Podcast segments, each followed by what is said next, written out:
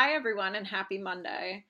A topic that a lot of people have brought to my attention lately, and I've had casual conversation with, is the concept of generational differences in motherhood. And this really has to do with the fact that there's so many more societal pressures placed on mothers in 2023, this day and age, especially when it comes to balancing both work and home and the advent of work and home truly intersecting with remote work. So, today I'm very excited to have a special guest on my podcast, Josephine Eichner, my grandmother, who will turn 90 next week. So, welcome, Grandma. Thank you, Steph. So, today, you know, I just kind of want to talk about because my grandma and I are 57 years apart in age. And she is the mother of six children and with 17 grandchildren and nine great grandchildren, which is crazy. So I would consider her really like the OG CMO, Chief Mothering Officer, since she's the mom of six, whereas I have one right now and I feel like it's a lot.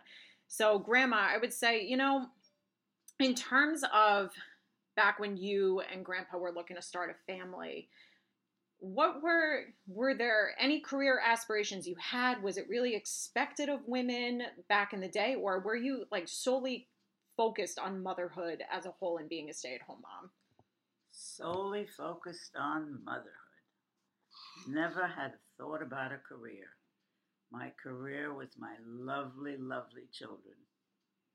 And that's the way i played it it was fun taking them to the doctor four at a time. Ooh.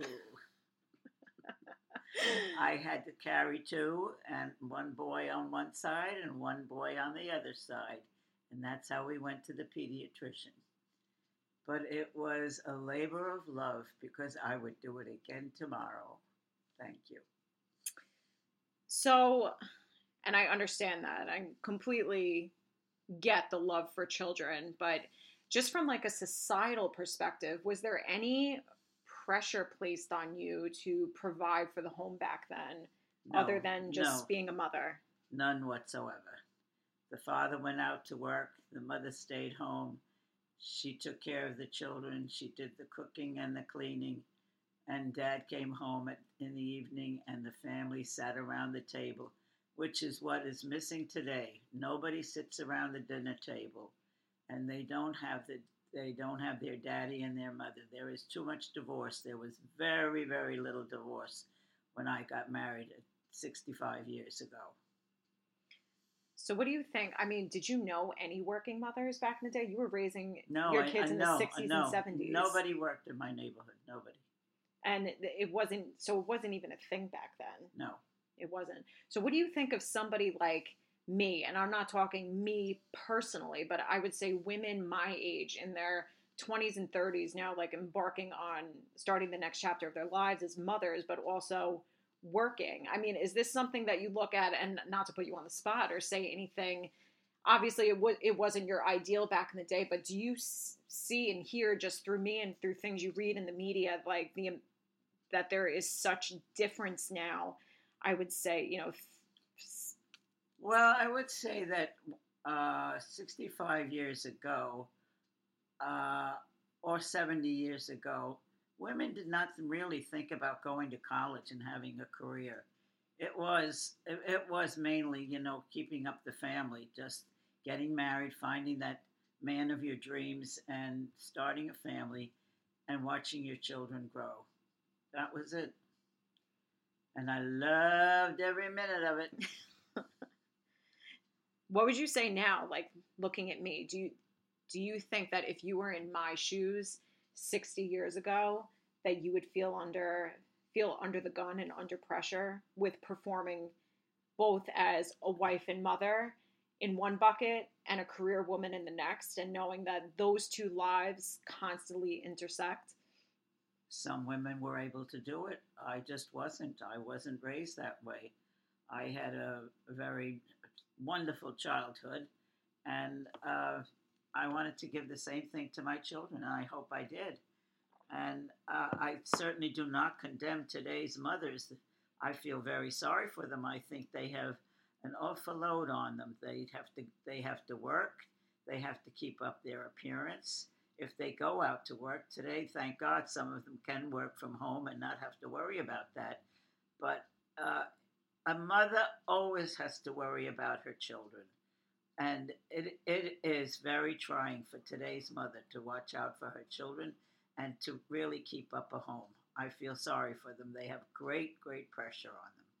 You do. You really do, Steph. No, thank you for feeling sorry for us. I do. You have more money, but we, you have more money than we had. But you know what?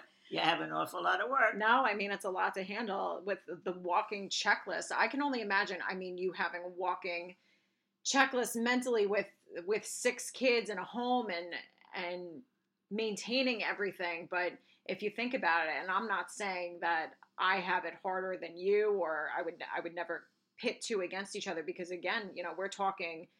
we we're talking apples and oranges. We, we are talking apples and oranges. You're exactly right, but you know, we, me in this day and age, uh, granted, I'm not working at the moment, but having to maintain a meeting schedule and you know an 8:30 to 5:30 type workday where whereas I have to balance Mia before and after, worry about what to cook for dinner, birthday cards, things like that. What is I mean, your first worry?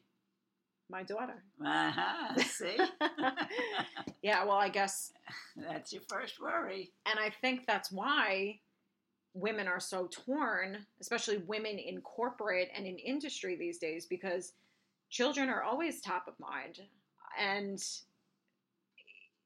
I mean, work is top of mind too. They go hand in hand simultaneously. But at the end of the day, I mean, there's a level of guilt that ensues with work that you want to be the best and highest performer possible. But, you know, you get a call from the daycare or you're at home and the nanny calls from upstairs or you're at school and you get a call from the nurse. I mean, every mother wants to go running for their children, regardless of the big presentation in the meeting. And it's really, it's kind of paradoxical, I guess, for you to witness all these years later, seeing that you know, this wasn't a concern no, for you back no. in the day.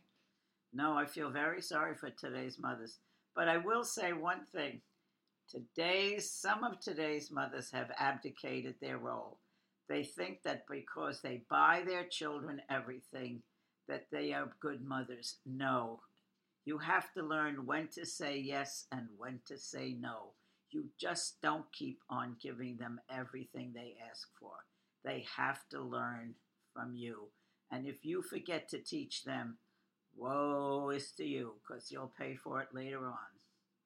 Well, and that brings me to to think about technology, and I feel like talking about generational differences, it goes hand in hand with the change in work and mothering. And we're doing this live, folks, but this is an uncut podcast, and Grandma's phone is ringing, but it's all good. This is, this is Grandma's youngest son. but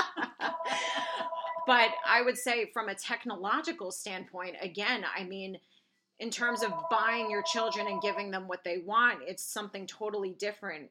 Where some people these days need to take the technology and do that to occupy their children instead of actually mothering. And I would say that that's a much different story from when you were raising your kids. Right. You are correct. Could you imagine um, putting iPads in front of them and no having Miss Rachel going no for hours of the day like I've had to compete with? Yes, no. It's um it's definitely a different world. And things are just very different from what they once were. Oh, definitely. The movies are terrible. Don't take your children to Disney. I hope you don't have stock in Disney, but woke woke should woke should wake up and get lost. That's what woke should do. As we are talking about generational differences, folks, this is um it really is so interesting to hear about you raising my, my mom and uh, my aunts and uncles back in the day and just really how we've seen the world change. You know, we're talking like 1962 is when Uncle Andrew was born. And um, um, 1962 no, is when 58. Aunt Sue was born. 58 is when Uncle Andrew was born. So you had your first child in 1958. I had mine in 2021. I mean, that is a di- later. That, yeah, that is a few years later, and it's so crazy to think that you know we we think as corporate women now eh, the cha- the challenges we're facing are so abundantly different you know worlds different from women back in the day but then if you compare it to if we're looking like 60 some on years ahead from right now in the 2080s which is just sickening to think about from my perspective. Can you only imagine what things will be like? And i wonder if at this rate like things would be easier easier for women with societal pressures or if just like the disparity between being a, a working mother and being an active mother to your children will just that divide will just exponentially increase from what we already see it doing now. What do you think I hope and I hope and pray that things slow down and maybe go back to the way they were. Stop with these movies, stop with the violence, be kind to one another. In my opinion, God put us on this earth to take care of one another and to be good to one another. Please, let's get rid of this anger, the shooting, the killing. Let's be good people. And I think all of that stuff, I mean, that happens in society clearly has an impact on how children are raised and how mothers behave. Definitely. It's all environmental. So everything societally that we experience over time, I mean, directly translates into how our children are shaped and formed and how we as women kind of like handle everything in day-to-day life and that's inclusive of work that's inclusive of parenting inclusive of you know running a home being a wife you know maintaining all of these different roles in our lives. Yes, you have many roles today. I had only one. Mother. and to end off on this episode, Grandma, um, tell me what was your favorite, most rewarding experience in being a mother? If you could, if you could summarize it in just a few sentences, what what was your favorite part? I mean, clearly you still are a mother, but I, I mean, raising, rearing I children. Always, I always thank God for giving me six beautiful, healthy children.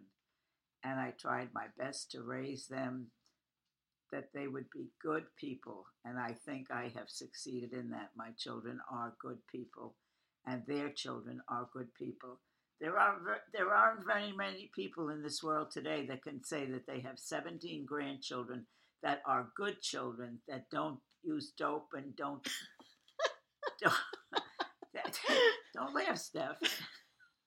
well, we don't, so that's a good thing, right? Right. Yeah. and the great grands are coming along too. They're they're a good bunch also. So uh, let's just concentrate on concentrate on on being good parents and making sure that our children grow up to be good parents someday because the world has to go on. It really does. I agree. And although I am biased because I'm one of the 17, um, I do agree with you. And and, and my granddaughters are all beautiful. thank you, Grandma. Yes. Well, thank you so much for joining me today, Grandma. Uh, I really appreciate your insight and wisdom. I know things you know 57 years is quite a large age gap between you and I and things have things have massively changed over the years. So I hope everybody listens to grandma's advice, gets a little bit of a snapshot on the changes that have taken place over the years and possibly how we as women in 2023 and mothers in 2023 can take a little bit of that uh, step take possibly a step back from technology and kind of reintegrate the old into the new. I love you, grandma. I love you too, Steph and Mia.